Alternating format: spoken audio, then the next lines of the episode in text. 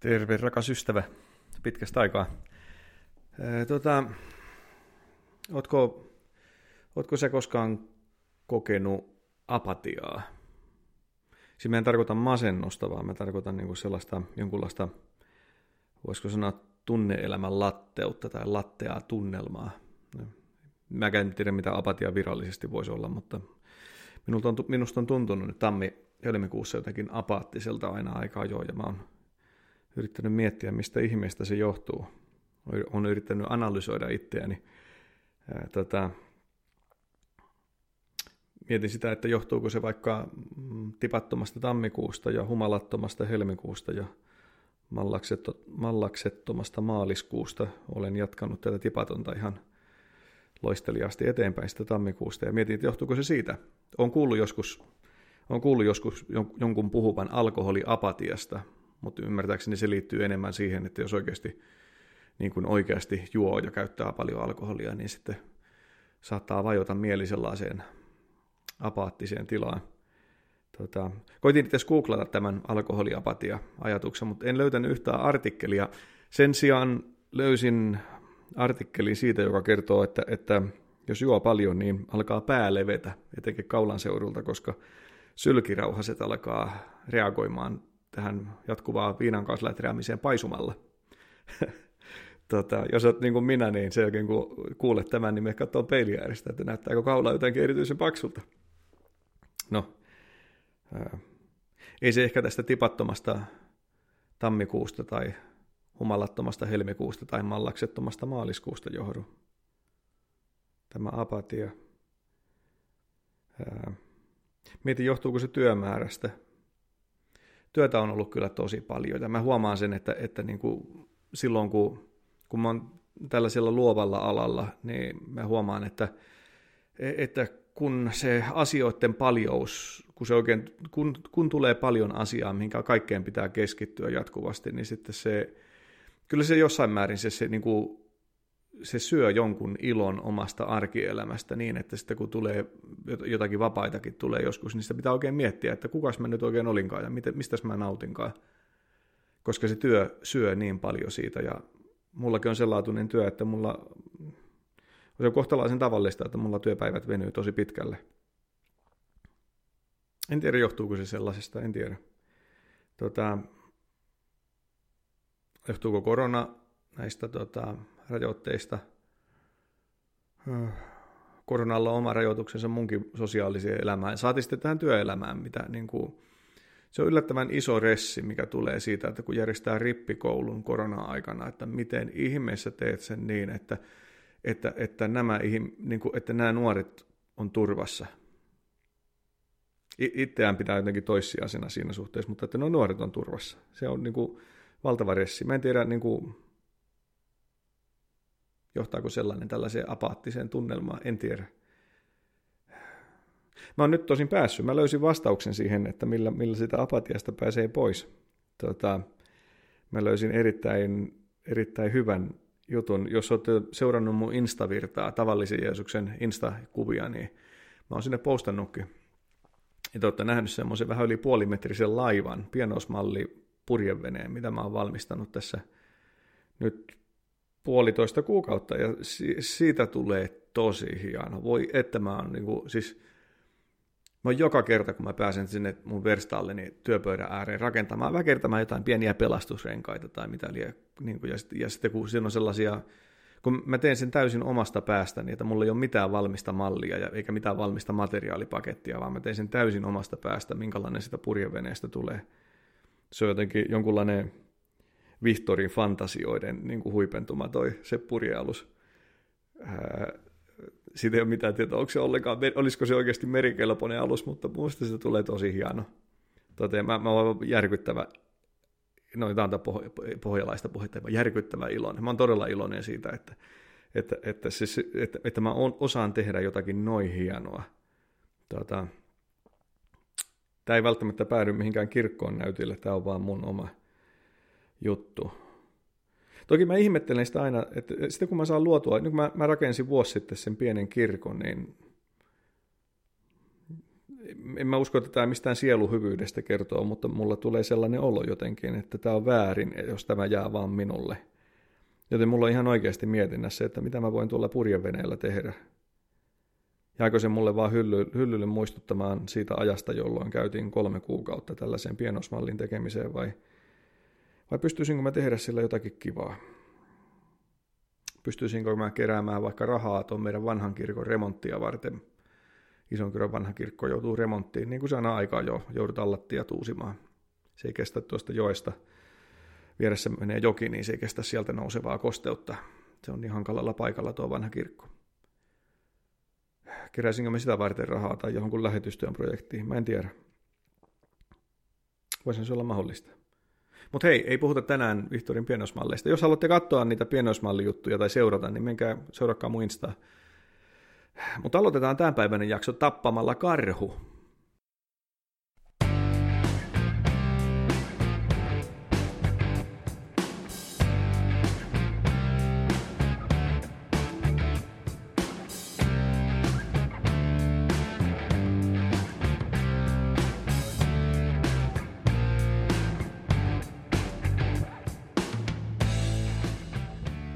Onko sulla omaa pappia? Siis sellaista pappia, jonka kanssa sä haluat jutella. Niin kuin saunan lauteilla kaverin kanssa jutellaan. Paremmin kuin saunan lauteilla kaverin kanssa jutellaan. Elämästä, kuolemasta, peloista, oudoista kokemuksista, vihasta, rakkaudesta, elämän päämääristä tai niiden puutteesta. Onko sulla sellaista pappia? Jos ei oo, niin lainaa vaikka mua. Ainakin siksi aikaa, kunnes löydät lähipiiristäsi sellaisen papin. Tämä on tavallinen Jeesus.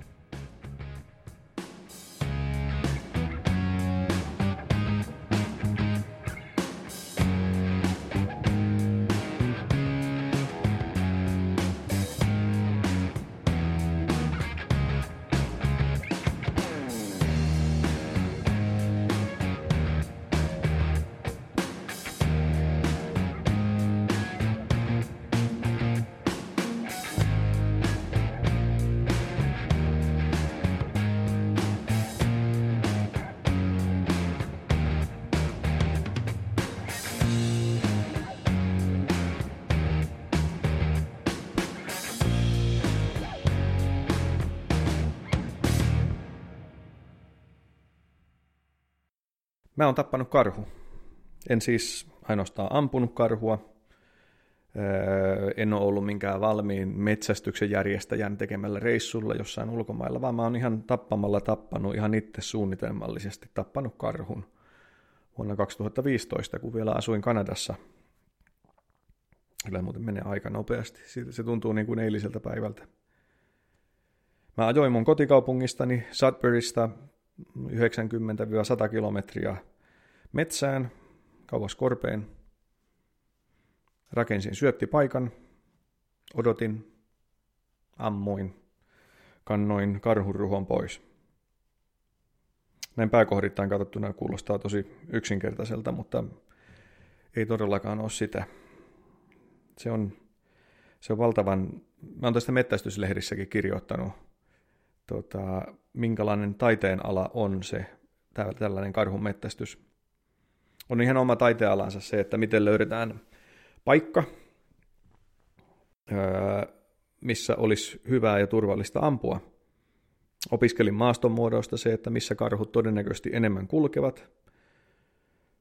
Karhuja oli sillä alueella paljon, mutta ei nekään ihan kaikkialla kulje. Ja munkin piti monistakin syistä, niin mun piti ampua juuri tietynlainen karhu. Joten mun piti saada tehtyä semmoinen houkutuspaikka, johon tulisi mahdollisimman paljon karhuja.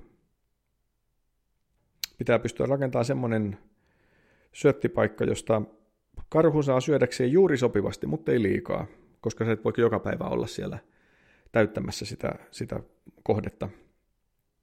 Mutta sitten toisaalta pitää rakentaa semmoinen paikka, että se kestää voimakkaan eläimen turhautumisen. Tiedätkö sä, miten voimakas eläinkarhu on? Sen näkee muun muassa siitä, että nämä on tällaisia kanadalaisen tyypin etuoikeuksia. Siis ootko koskaan kävellyt metsässä ja vahingossa ei käyttänyt 200 kilosta lihavaa karhua? Ootko nähnyt sen, miten vähän aikaa kestää valtavalta karhulta kiivetä ison männyn latvaa? Siis 10 metriä ylöspäin. Se on niin voimakas eläin se karhu, 200-kiloinen mörökölli, että 3 sekuntia, kun se tosi iso karhun perse kiipeää männyn latvaa. Ja voit oikein alhaalta päin katsoa sitä, kun se katoaa niin kuin pikajuna näkyvistä sinne ylös. Ja miten valtava ryminä kuuluu siitä, kun tämmöinen iso karhu kiipeää. Voi että. On oma taitealansa tehdä sellaisen syöttipaikka, mikä kestää tällaista. Tai kymmeniä tällaisia, satoja tällaisia, jotka käy paikalla. On oma taitealansa valmistaa turvallinen ampumapaikka. Että luoti pysähtyy, koska se voi tappaa vielä 10 kilometrin päästä, 20 kilometrin päästä se, etenkin mun kiväärini luoti. 30-08 kaliberia, 30-06 kaliberia. Kukaan uskomaan mettästäjäksi, kun ei mene kaliberit oikein. On oma taitealansa, että miten sä järjestät sen niin, että se karhu tulee oikeasta suuntaan, että se ei tuu sun takasta tai sun sivusta. Miten sä järjestät sen, että jos sun laukaus ei olekaan tappava? Niin miten sä järjestät sen, että sä pystyt jäljittämään sen eläimen, koska sun kuuluu jäljittää ja tappaa se eläin, päästää kärsimyksistä. Sä et voi jättää eläintä kitumaan metsään. Puhumattakaan sitä, että se haavoittuneena voi aiheuttaa vaaraa toisille ihmisille myös. Miten sä järjestät sen eläimen jäljityksen, jos käy niin, että laukaus ei tapakaan, jos ei se kuole heti? Tiedätkö sä sen, että silloin kun sä oot ampunut laukaukseen ja se eläin, jos se karkaa näkyvistä, niin 30 minuuttia odotat paikallasi, etkä liiku minnekään. 30 minuuttia. Yleensä silloin, kun eläintä ampuu, isoa eläintä, niin sitten, jos ei se ole aivan täysin kriittinen osuma heti välittömästi sydämeen tai isoihin verisuoniin, niin se eläin lähtee adrenaliinin voimalla juoksemaan. Ja sitten, jos sä et jahtaa sitä takaa, niin siinä vaiheessa, kun se eläin ensimmäistä kertaa rauhoittuu, ja niin kuin tavallaan hengittää rauhallisesti, niin se yleensä se verenvuoto lisääntyy ja se eläin jää sitten niille sijoille, mutta sen takia sä et saa lähteä suoraan juoksemaan perään sen eläimen, että sun pitää antaa se puoli tuntia ja todennäköisesti se eläin löytyy siitä paikasta, missä se on ensimmäisen kerran hengähtänyt, kun se on huomannut, että kukaan ei aja takaa. Tiedätkö sen? Tiedätkö, miten järjestetään mettässä 20 asteen lämpötilassa turvallinen lihankäsittely niin, että kaikki tulee talteen? Lihat ja talia ja kaikki. On oma taiteen alansa nylkeä eläintä paljaalla maalla niin, että liha ei saastu. Mitä välineitä, minkälaisia puukkoja pitää olla mukana, minkälaisia kangassäkkejä. Miten sä kuljetat 200 kiloa painavan eläimen läpi pimeitten mettien kaikki ne varusteinessa? Ehkä pilkkopimeessä. No mulla on tähän vastaus. Odotan niin kauan, että Suomesta tulee nuorisotyönohjaaja Markus paikalle ja pyydä häntä, että jos hän voisi tulla auttamaan. Markus on mahtava tyyppi. Se tuli auttamaan mua heti, kun vaan kysyi, että tuukko ampumaan karhua. Ja hän tuli. Ja mä rakensin tollaisen paikan. Opettelin vähän niin kuin ton mun... Niin kuin veneenkin rakennuksessa, mitä mä nyt oon tehnyt sitä pienoismallia, niin opettelen kaiken alusta asti, että miten tämä pitäisi mennä niin, että se on järkevää. Pakko uhrata paljon aikaa siihen miettimiseen, että miten tämä tapahtuu niin, että tämä on järkevää ja turvallista. Keksin hyvät syötit, vahva, niin kuin tosi paljon hiilihydraattipitoista, makeaa ruokaa, siitä karhut tykkää. Ja viikkotolkulla mä odotin tuolla paikalla, siis viikkotolkulla, pitkiä päiviä, mäkäräisten syötävänä. Lukuisia karhuja tuli paikalle, se toimi tosi hyvin. Aamuisin usein tuli nuoria karhuja paikalle, päivällä ja iltapäivällä tuli pentuja tai äitiä pentujensa kanssa, niitä ei tietenkään saa ampua, siis emoa, jolla on pennut. Sitten kun tuli pimeä, tai alkoi tulla pimeämpi tai ilta, niin sitten alkoi tulla uroksia. Ja etenkin isoja uroksia. Ja pimeimmällä, kaikkein pimeimmällä, jolloin siellä ei myöskään saanut ampua, niin tuli todella isoja uroksia, joita mä en kykenisi edes liikuttaa pois paikaltansa. Mutta sitten lopulta, kun aikansa odotti, niin tulisi sopivan kokoinen 120-kiloinen uroskarhu. Ja se kaatui yhdestä laukauksesta. Ei mitään sattumaa. Mä oon harjoitellut tätä 30 vuotta, yli 30 vuotta. Että kun tulee paikka, niin minä teen työni sillä tavalla, että asiat menee oikein. Mä en ole turisti näissä asioissa. Kaikki meni just niin kuin piti. Aivan niin kuin piti. Mitenkään en olisi voinut aiheuttaa tälle eläimelle vähempää kärsimystä. En ollut välinpitämätön luojan luomaa eläintä kohtaan. Mutta saiko näin tehdä? Onko oikeus ottaa elämältä henki? Isolta tai pieneltä eläimeltä? On monia riistahoidollisia syitä, minkä takia tämä kaato oli lain ja säädöksien ja yhteiskunnan elämän kannalta hyvä ja kannatettava juttu. Suomessa on noin 2500 karhua, mutta yksin Kanadan Ontariossa, missä mä olin, niin siellä on noin 100 000 karhua. Se on Suomen pinta-alaan suhteutettuna yli 20-kertainen määrä karhuja. Jos sä haluat päästä jotenkin siihen tunnelmaan, niin mieti sitä, että jos sun kotiseudulla on jossakin niin kun 50 kilometrin säteellä on 2 karhua tai 3 karhua, niin kerro se 20.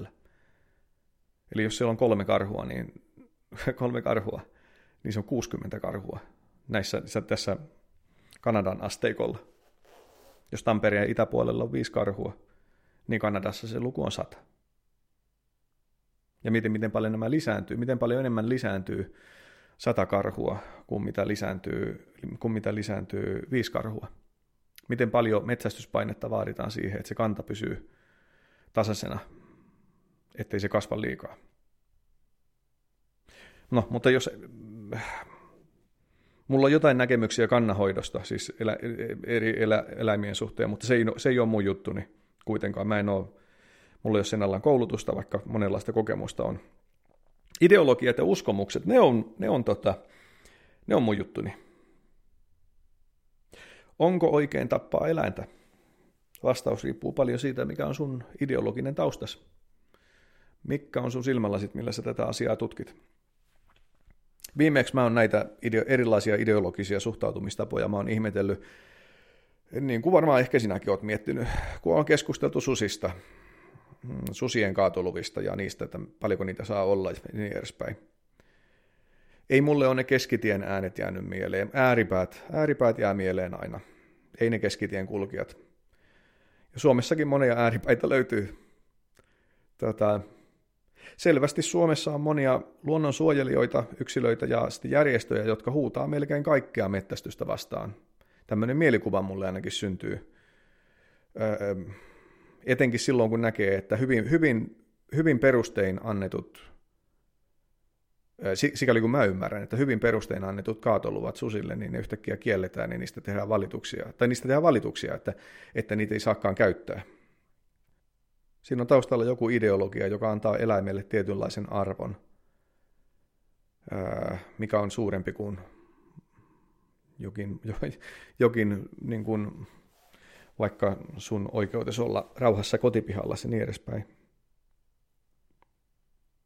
Ideologia, kun on oikein vahva ideologia, niin sen varassa, kun katsoo maailmaa ja tulkitsee faktoja, niin niistä saa, faktoista saa muodostettua, faktat saa tukemaan omia ajatuksiaan kyllä. No mutta vastapuolella on sitten tämä toinen fanaattisuus. Se on se fanaattisuus, joka huutaa jokaisesta sudenjäljestä, joka kotipihan lähellä on. Näiden kahden ääripään välissä olevat äänenpainot ei ole mulle hirveästi jäänyt mieleen. Toimivassa yhteiskunnassa, ja tuntuu hassulta sanoa pappina, minä uskon ihmeisiin ja mä uskon niin kuin monenlaisiin sellaisiin asioihin, mitkä on selitettäviä, niin kuin, mitä on tosi hankala selittää fysiikan lailla. Mutta mun mielestä toimivassa yhteiskunnassa, kun ihmisillä on ideologioita ja uskomuksia, niin ainoa tapa, että me voidaan elää yhdessä, on, että niiden uskomusten ja ideologioiden, niiden on pakko käydä keskustelua tosielämän faktojen kanssa. Ja, se keskustelu pitää olla sellaista, että se lopputulema pitää olla avoin sulle, joka sitä keskustelua käyt. Muussa tapauksessa on niin suuri riski vaan sinä, että sä oot vaan semmoinen ideologinen huutaja, Sä vaan huudat asiaas, mutta sä et vakuuta ketään, etkä sä itsekään, niin kun, sä et kykene muuttumaan miksikään. Ehkä voisi ajatella, että sä et kykene lähestymään totuutta, jos sulla se lopputulema ei voi olla koskaan avoin. No en mä tiedä, onko se meillä kellään, voiko se koskaan kellään olla avoimena, mutta sellaisen tulisi ainakin pyrkiä. Lopputuloksen pitäisi olla joku, se pystyä olemaan myös semmoinen, mitä oma taustayhteisö ei halua. Aidosti avoin. Kuulostaa varmasti hullulta uskovaisen miehen suusta, ja se voi kuulostaa jopa typerältä, jos olette mun podcastia kuullut, kun vertaatte, minkälaisia näkemyksiä minä olen täällä myös sanellut ääneen. Minä, joka uskon luonnonlait rikkoviin ihmeisiin myös. Teologian alalla, siis täällä kirkon piirissä, niin tämä tosielämän faktojen kanssa keskustelu, niin se on ihan yhtä tärkeää kuin muissakin ideologioissa ja uskomuksissa, olkoon ne vaikka sitten luonnonsuojelun taholla. Me voidaan jokainen omissa kammioissamme, jokaisella papillahan on tietenkin oma tutkijan kammionsa, me voidaan jokainen omissa kammioissamme, tai minä verstaalla viskilasini ääressä tehdä monenlaisia hienoja teologisia kannanottoja Jumalasta ja etiikasta, oikeasta tavasta tehdä asioita. Mutta mun mielestä todellista teologiaa syntyy vasta siinä vaiheessa, kun verstaalla pohdittua asiaa, sitä omassa kammiossa pohdittua asiaa, kun sitä peilataan käytännön elämään, mietitään käytännön elämän sovelluksia. Vasta siinä syntyy jotain niin kuin todellista, kun teoreettiset ideat keskustelee oikean elämän kanssa, realiteettien kanssa. Tästä on aikaisemminkin puhunut. On eri asia vakuuttua omassa teologikammiossaan siitä, että homous on syntiä, ja on täysin eri asia ruveta miettimään sitä, että käytännössä, että miten mä suhtaudun näihin niin kuin Jumalan selkeästi rakastamiin ihmisiin, jotka on tässä asiassa erilaisia kuin minä. On aivan eri asia. Vasta kun ne omat, siis tämä nyt on mun mielipiteeni, niin voitte muut haastaa tässä ja tuomitakin, jos haluatte. Mä oon kokenut sen, että vasta siinä vaiheessa, kun teologiset ajatukset, kun ne oikein kunnolla käy, niin kuin paiskaa kättä tosielämän faktojen kanssa, niin vasta sitten syntyy jotain sellaista, mitä oikeasti kannattaa kirjoittaa ylös kirjaksi. Mä oon omassa kirkossani todennut, kun on tietenkin oman alani oppikirjoja aina silloin tällöin luen, niin mä oon todennut, että meillä on tosi paljon teoriaa, mutta sellaista käytännön niin kuin sovellusta on vähemmän. No mun kokemukseni, voin olla väärässä. Omasta kuplastani ihan minä tässä juttelen. No, mutta jos pysytään luontoteemassa kuitenkin edelleen, niin kun ne omat ideologiat tai näkemykset, uskomukset, kokemukset, kun ne keskustelee niin kuin tosielämän faktojen kanssa, niin minkälaisia juttuja susikeskustelussa nousee esiin? No mitä olisi ne faktat vaikka sitten, minkä kanssa sitten ideologian on keskusteltava? Susikeskusteluissa. No yksi fakta ainakin on, minkä mäkin olen kokenut, kun olen pitkin Kanadan mettiä kulkenut, missä sielläkin oli 5000 sutta. Niin se fakta on se, että susien hyökkääminen ihmisen kimppuun on tosi harvinaista. Se on tosi harvinaista.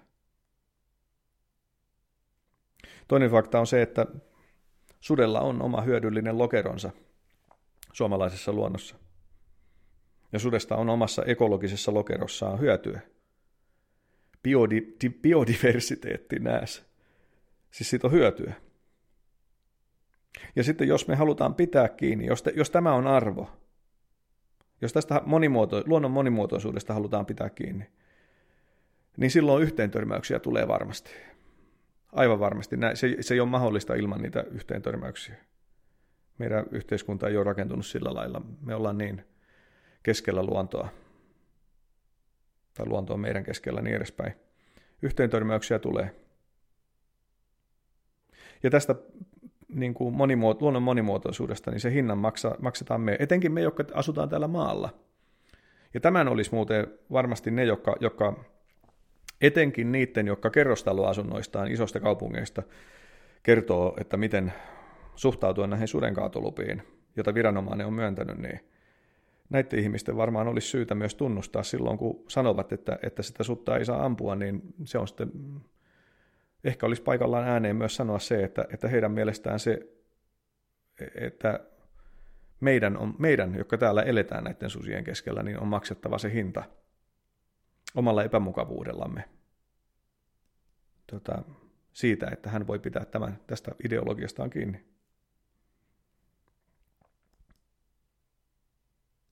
Mitä muita faktoja löytyy tämän asian ympäriltä? Se pelko, mikä meillä on sutta kohtaan, niin se on hyvin perusteltu. Siis oikeasti me pelätään sutta ihan syystä. Se on iso eläin. Jos olet koskaan nähnyt oikein täyteen kokoonsa kasvanutta sutta, niin se muuten ei ole mikään koira, vaan se on susi. Se on aika luihun näköinen eläin myös. Ja se on voimakas eläin. Jos susi haluaa viedä mun 8-vuotiaan poikani mun kotipihasta, mä asun mettän vieressä, niin se pystyy sen viemään ja mä en välttämättä kuule yhtään mitään. Se on ihan hyvin mahdollista. Saati sitten mun 4-vuotiaani. Ja niin kuin kaikki petoeläimet, niin kun eläin on sairas tai nälkäinen, niin se voi tehdä arvaamattomia tekoja. Tällä meidän seudulla muun muassa 2 sutta piiritti meidän kunnanlääkäriä lenkkipolulla. Ei normaalia käyttäytymistä, mutta näköjään mahdollista sudelle. Se on eläin, joka pystyy halutessaan tappamaan ihmisen, jos olosuhteet on sellaiset. Jos eläimelle tulee kapi, eli se näivettyy se eläin sen myötä, niin sellainen eläin voi tehdä tosi kanssa arvaamattomia juttuja. Joten jos meillä on näitä petoeläimiä, voimakkaita petoeläimiä ympärillä, niin tällaiset, nämä on riskejä, nämä on mahdollisia. Olkoonkin harvinaisia, mutta ne on riskejä. Mitä muita faktoja? Jos susi ilmestyy toistuvasti ihmisten pihamaalle syömään koiria, niin se on kyllä ongelma. Se on ongelma, se on taloudellinen ongelma, se varmasti pelottaa lapsia, jos pelottaa aikuisiakin. Se on riski kotieläimelle, se on riski ihmisille. Fakta on se, että aina karkotus ei onnistu. Karkotusta ymmärtääkseni pitää ensin yrittää, mutta karkotus ei aina onnistu. Ja viranomaisten on tehtävä faktojen perusteella se päätös siitä, että mikä on se oikea tapa edetä asioissa. Riittääkö karkotus vai tarvitaanko lopetus?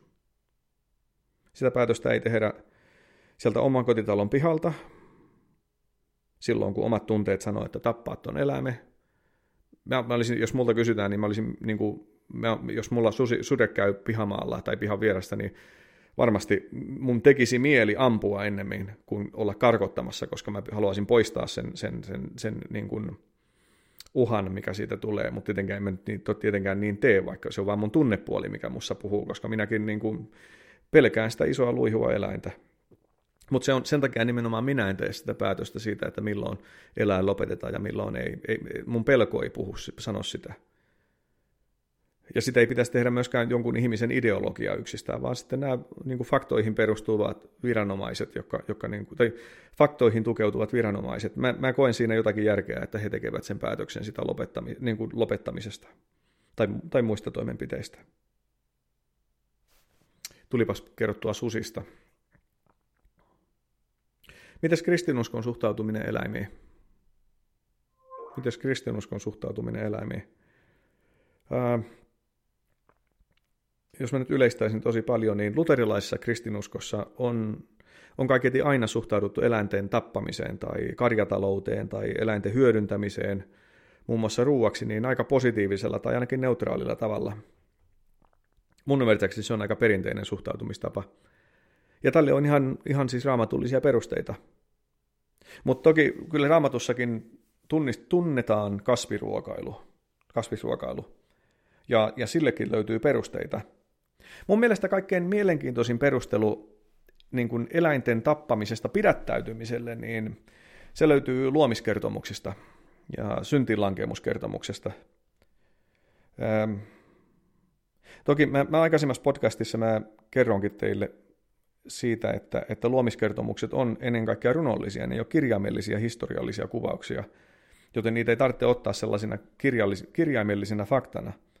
Mutta ne sisältää kuitenkin niin kuin ajatuksia ihannetilasta, joten mitä ne luomiskertomukset sanoo. Toinen luomiskertomus, missä kuvataan nimenomaan Aatamia ja Eevaa, niin se kuvaa ihannetilaa Jumalan kanssa sellaisena, jossa ihmisen ei tarvinnut tappaa eläimiä syödäkseen, vaan ihminen sai elantonsa puutarhasta, jota se viljeli, etenkin puista, jotka tuotti hedelmää. Ihminen viljeli tätä puutarhaa, ja vasta kun ihminen lankesi syntiin, eli hän söi sitä yhdestä ainoasta puusta, josta ei saanut syödä, niin vasta silloin, sen jälkeen tulee eläinten hyödyntäminen kuvaa. Koska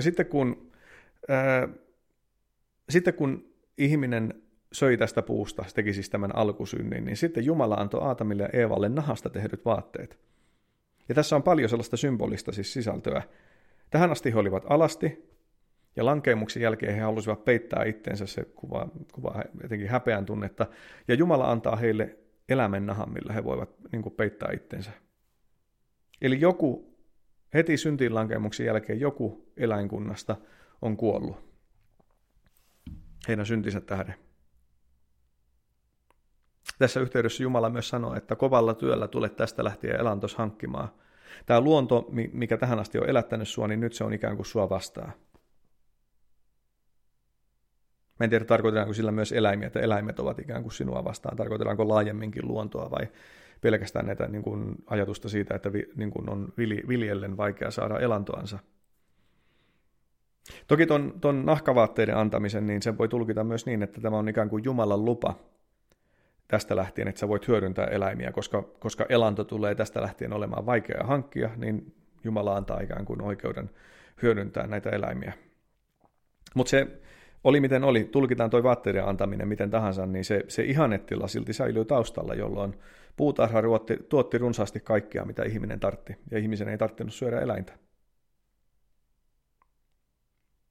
Eläinten hyödyntämistä ja käyttämistä ei toki sitten ton jälkeen Raamatussa ei ymmärtääkseni moralisoida millään tavalla.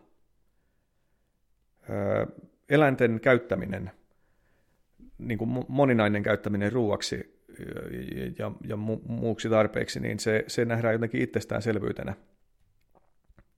Sen mä oon huomannut, että joku teologit tai papit, niin ne ovat kaiketi omista ideologisista syistään, niin ovat halunneet tuoda. He ovat tulkineet tekstejä mun mielestä sillä tavalla, mitä tekstit ei välttämättä anna oikein myöten siihen ihmisen suhdetta toiseen ihmiseen, niin he ovat käsitelleet sitä, että ikään kuin se koskisi myös ihmisen suhdetta eläimeen. Vaikka tämä käsky, että rakasta lähimmäistäsi niin kuin itseäsi, niin olen kuullut, että siitä on puhuttu, että ikään kuin se viittaisi myös eläimiin, mutta ei minun mielestäni. Mun mielestä sitä tekstiä ei voi ainakaan uskollisesti sille kontekstille, missä se on kirjoitettu, niin tulkita tuolla lailla. 10 käskystä 5. käsky, älä tapa, tai niin kuin se oikeastaan lukee, siellä on älä murhaa. Niin se ei myöskään puhu eläimistä, vaikka miten haluaisi. Tämä kirjoitettiin sellaisessa kulttuurissa, jossa eläimiä jatkuvasti rituaalisesti tapettiin Jerusalemin temppelissä. Erittäin keskeisenä osana niin kuin Jumalan palvelusmenoja oli eläimen uhraaminen siellä Jerusalemin temppelissä. Joten on hankala nähdä, että tässä kulttuurissa annettu tämä 5. käsky koskisi jollain tavalla mukaan eläimiä. Teologian tohtori Kari Kuula ja pastori Kari Kuula, niin hän oli otsikoissa,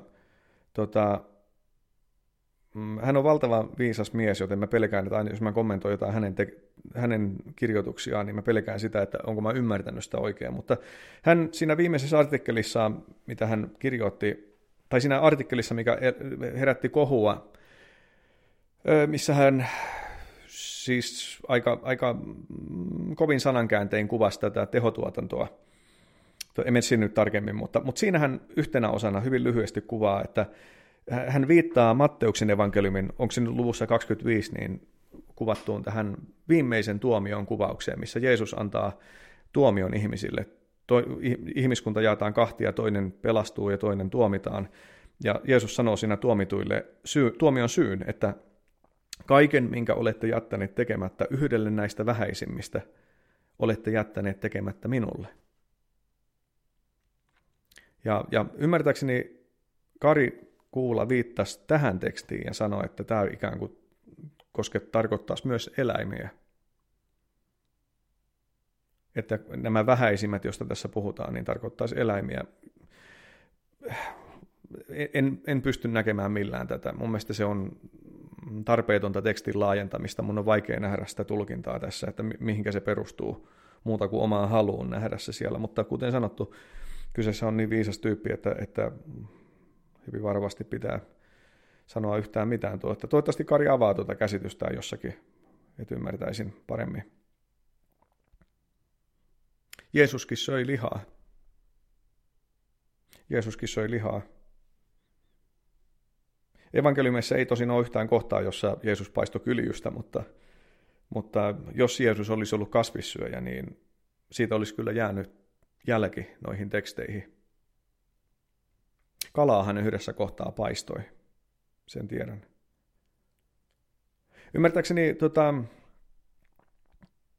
ainoa kohta nyt noista luomiskertomusten jälkeen, niin, jotka on Raamatun alussa, niin ainoa kohta, missä esitetään lihan syömiselle jonkunlainen vaihtoehto Raamatussa, niin se on roomalaiskirjeessä, eli Uudessa testamentissa luvussa 14, missä Paavali viittaa siihen, että hän puhuu erilaisista uskovista ja hän puhuu heikoista ja vahvoista uskovista. Ja hän viittaa siihen, että heikot uskovat ikään kuin rajoittavat itseään, että mitä he saavat tehdä.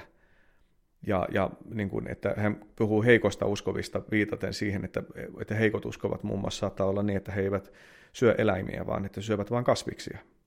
Ja itse asiassa Paavalin ohje siinä tapauksessa oli, että jos olet sellaisen ihmisen kanssa tekemisissä, niin kohteliaisuussyistä älä aiheuta hänelle turhaa moraalista painolastia, vaan syö sinäkin sitten sillä kertaa kasviksia. Älä tee sitä sen suurempaa numeroa, näin eteläpohjalaistaan käännettynä. Paavalin mukaan kristityille kaikki ruuat on sallittuja.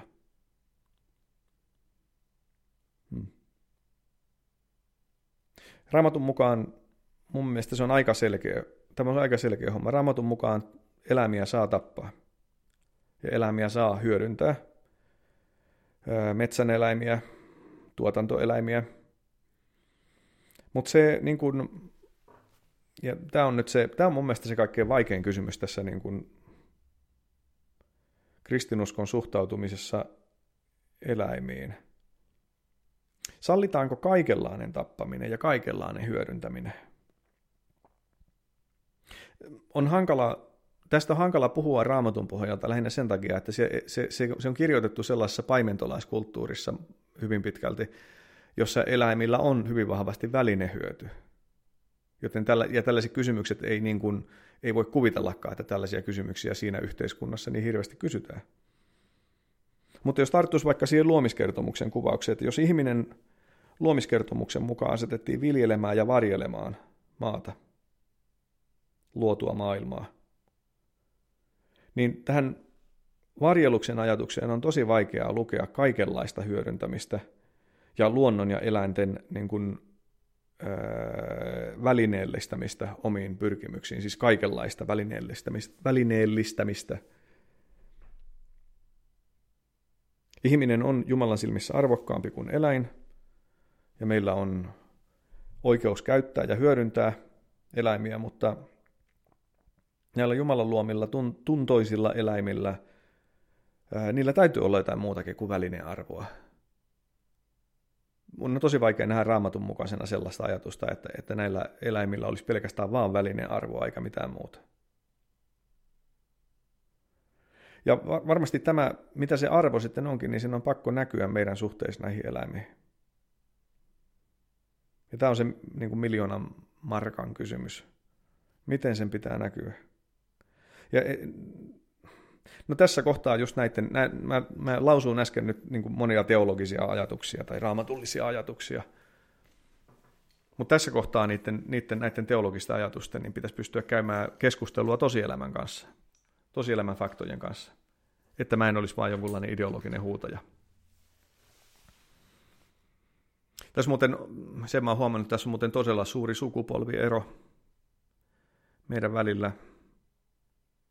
Me ollaan kasvettu niin erilaisessa maailmassa, siis ne, jotka on yli 60-vuotiaita teistä, niin Monet teistä on saattanut nähdä monenmoista niukkuutta, sellaista niukkuutta, jonka keskellä on typerää kysyä sitä, että mikä on elämän arvo ja voiko sitä käyttää ja niin edespäin. Ne sellaiset kysymykset ei tule niin mieleenkään. Kun taas sitten mun sukupolveni, me ollaan kasvettu niin suuressa hyvinvoinnissa, että tässä kaikessa hyvinvoinnissa meillä on varaa kysyä tällaisia kysymyksiä eläinten arvosta ja niin edespäin.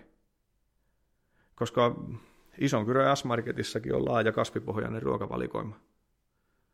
Tämä nyt laaja, mutta enenevässä määrin sinne tulee monenlaisia tuotteita. On itsekin niitä kokeillut. Härkäpapuja, mä en tykkää niiden hajusta silloin, kun sitä paistaa. Maku on hyvä, mutta vaikea kestää sitä hajua. Mä en etenkin sen paistamisen aikana. No joo. Miten meidän toiminnassa pitäisi näkyä se, että eläimellä on muutakin kuin välinearvoa? Miten ihmeessä pitäisi näkyä? Tähän on varmaan jotakin viisaampiakin keinoja lähestyä tätä kysymystä. Mun näkökulmani, niin kuin mitä mä koitin tähän etsiä, oli se, niin kuin on vaikka kivun aiheuttamisen näkökulma. Ehkä tästä voisi löytyä jotain viisautta. Me saadaan lopettaa eläin. Meidän pitää tehdä se tehokkaasti. Se aiheuttaa tietyn määrän kipua, mutta jos se tehdään hyvin, niin se aiheuttaa tosi vähän kipua. Mutta voidaanko me jatkuvasti aiheuttaa eläimelle kipua?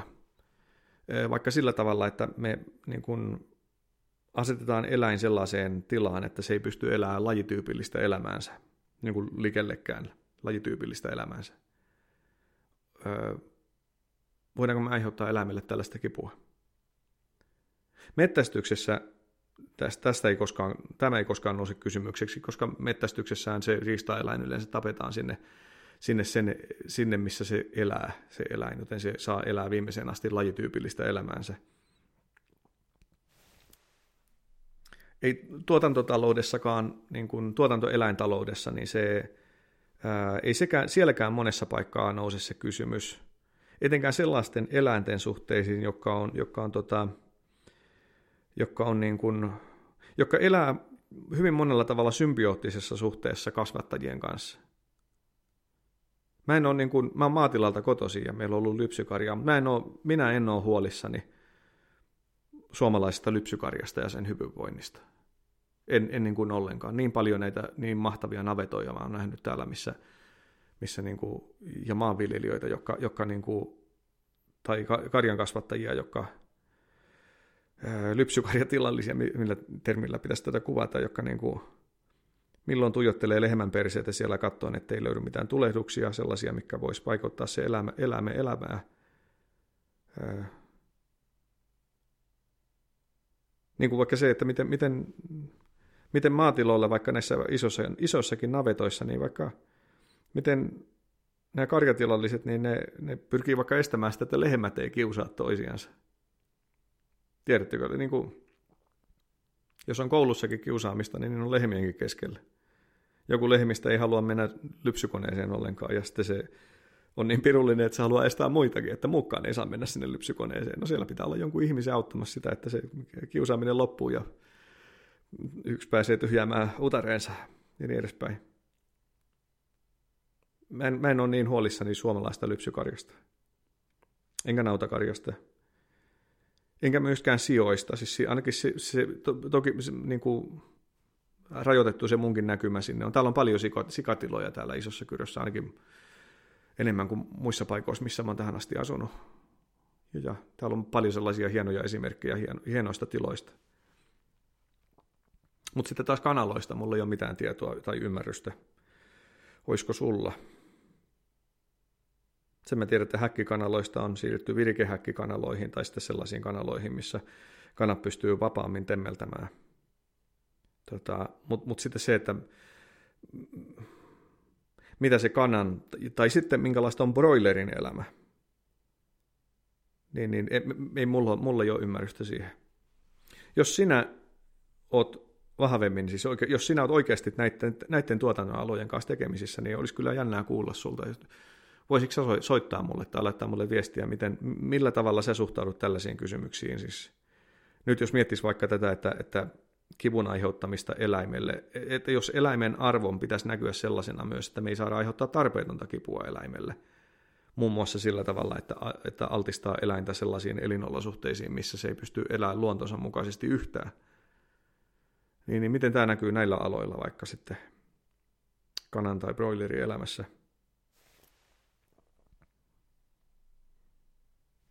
Miten turkistarhaus suhtautuu tähän kysymykseen kivun aiheuttamisesta? Aiheutetaanko siinä Jumalan luomalle olennolle olosuhteiden kautta niin paljon kipua, että se arvo, mitä sillä tuotetaan tällä, niin ei enää riitä, etenkään tänä aikana, kun ihmiset pystyy pukeutua keinokuituun? Mä en tiedä. Tai miten suhtautua tähän kysymykseen siinä tapauksessa, että jos turkistarhaus lopetetaan Suomesta, niin sitten se turkistarhaus siirtyy sellaisiin maihin, jossa eläinten hyvinvoinnista ei välitetä tämänkään paljon, mitä Suomessa. Olisiko se sitten hyvä valinta? Miten suhtautua eläimiin kerrostaloasunnoissa? Minkälaista kipua saa aiheuttaa eläimelle, joka pakotetaan elämään kaupunkiympäristössä? Jotkut rodut sopeutuu siihen paremmin kuin toiset. Mullakin on kotona jonkin verran koiria ollut, ei ole nyt, mutta on ollut. Mun on vaikea kuvitella montaakaan koirarotua, että ne soveltuisi kaupungissa elämiseen, tai että ne pystyisi elämään luontonsa mukaista elämää kaupunkiolosuhteissa. Onko tässä jotakin kyseenalaista? Tai sitten siinä, että eläimet kuohitaan, niin kuin estetään se, että kotieläin ei pysty jatkaa sukua. Miten siihen pitäisi suhtautua?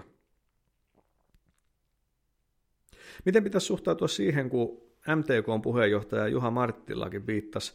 Hän kävi keskustelua, Helsingin Sanomat järjesti keskustelun, niin kuin sen jälkeen, kun Kari Kuulan tästä hänen kirjoittamasta artikkelista nousi iso kohu, niin sitten tämä Juha Marttila kävi keskustelua, Helsingin Sanomat sen järjesti, niin Kari Kuulan kanssa. Ja siinä keskustelussa Juha Marttila sanoi, että se on totta, että maapallon kantokyky ei kestä nykyisen kaltaista eläinperäisten tuotteiden kulutusta. Miten tähän pitäisi suhtautua? Nämä on niin isoja kysymyksiä nyt, että niin kuin, mä en osaa näihin vastata. Mulle ei löydy välineitä tähän. Löytyykö sulta? Auttakaa te mua. Auttakaa te mua siinä, että mä pystyisin reflektoimaan teologisia ajatuksia enemmän näihin käytännön faktoihin. Olisi mahtavaa, jos mä saisin jonkun teistä haastatella oikein. Joko netin välityksellä tai tuutte paikan päälle tänne mun studiooni.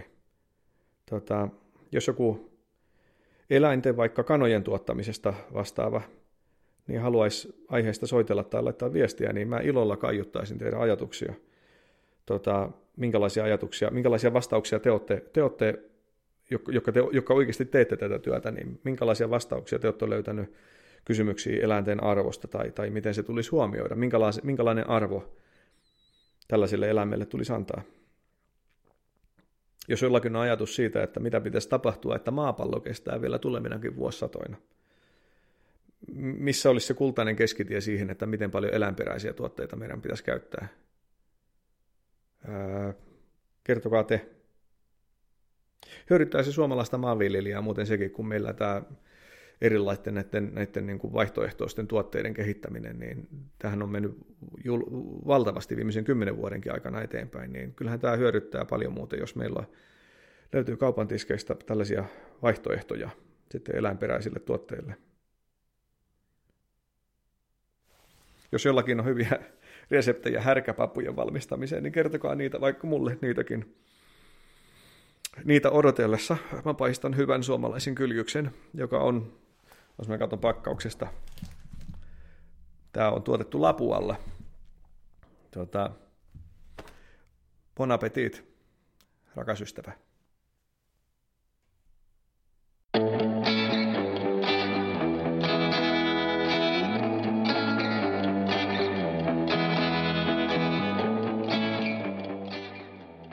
Tämä oli Tavallinen Jeesus, ja Isossa Kyrössä on tänäänkin hyvä meininki. Seurathan mua Instassa tai Facebookissa, tykkääthän YouTube-videoista. Viestiä mulle voit laittaa vaikka Messengerillä tai sitten e-mail-osoitteeseen mcvihtori@gmail.com, eli mcvihtori@gmail.com. Jumalan siunausta juuri sulle.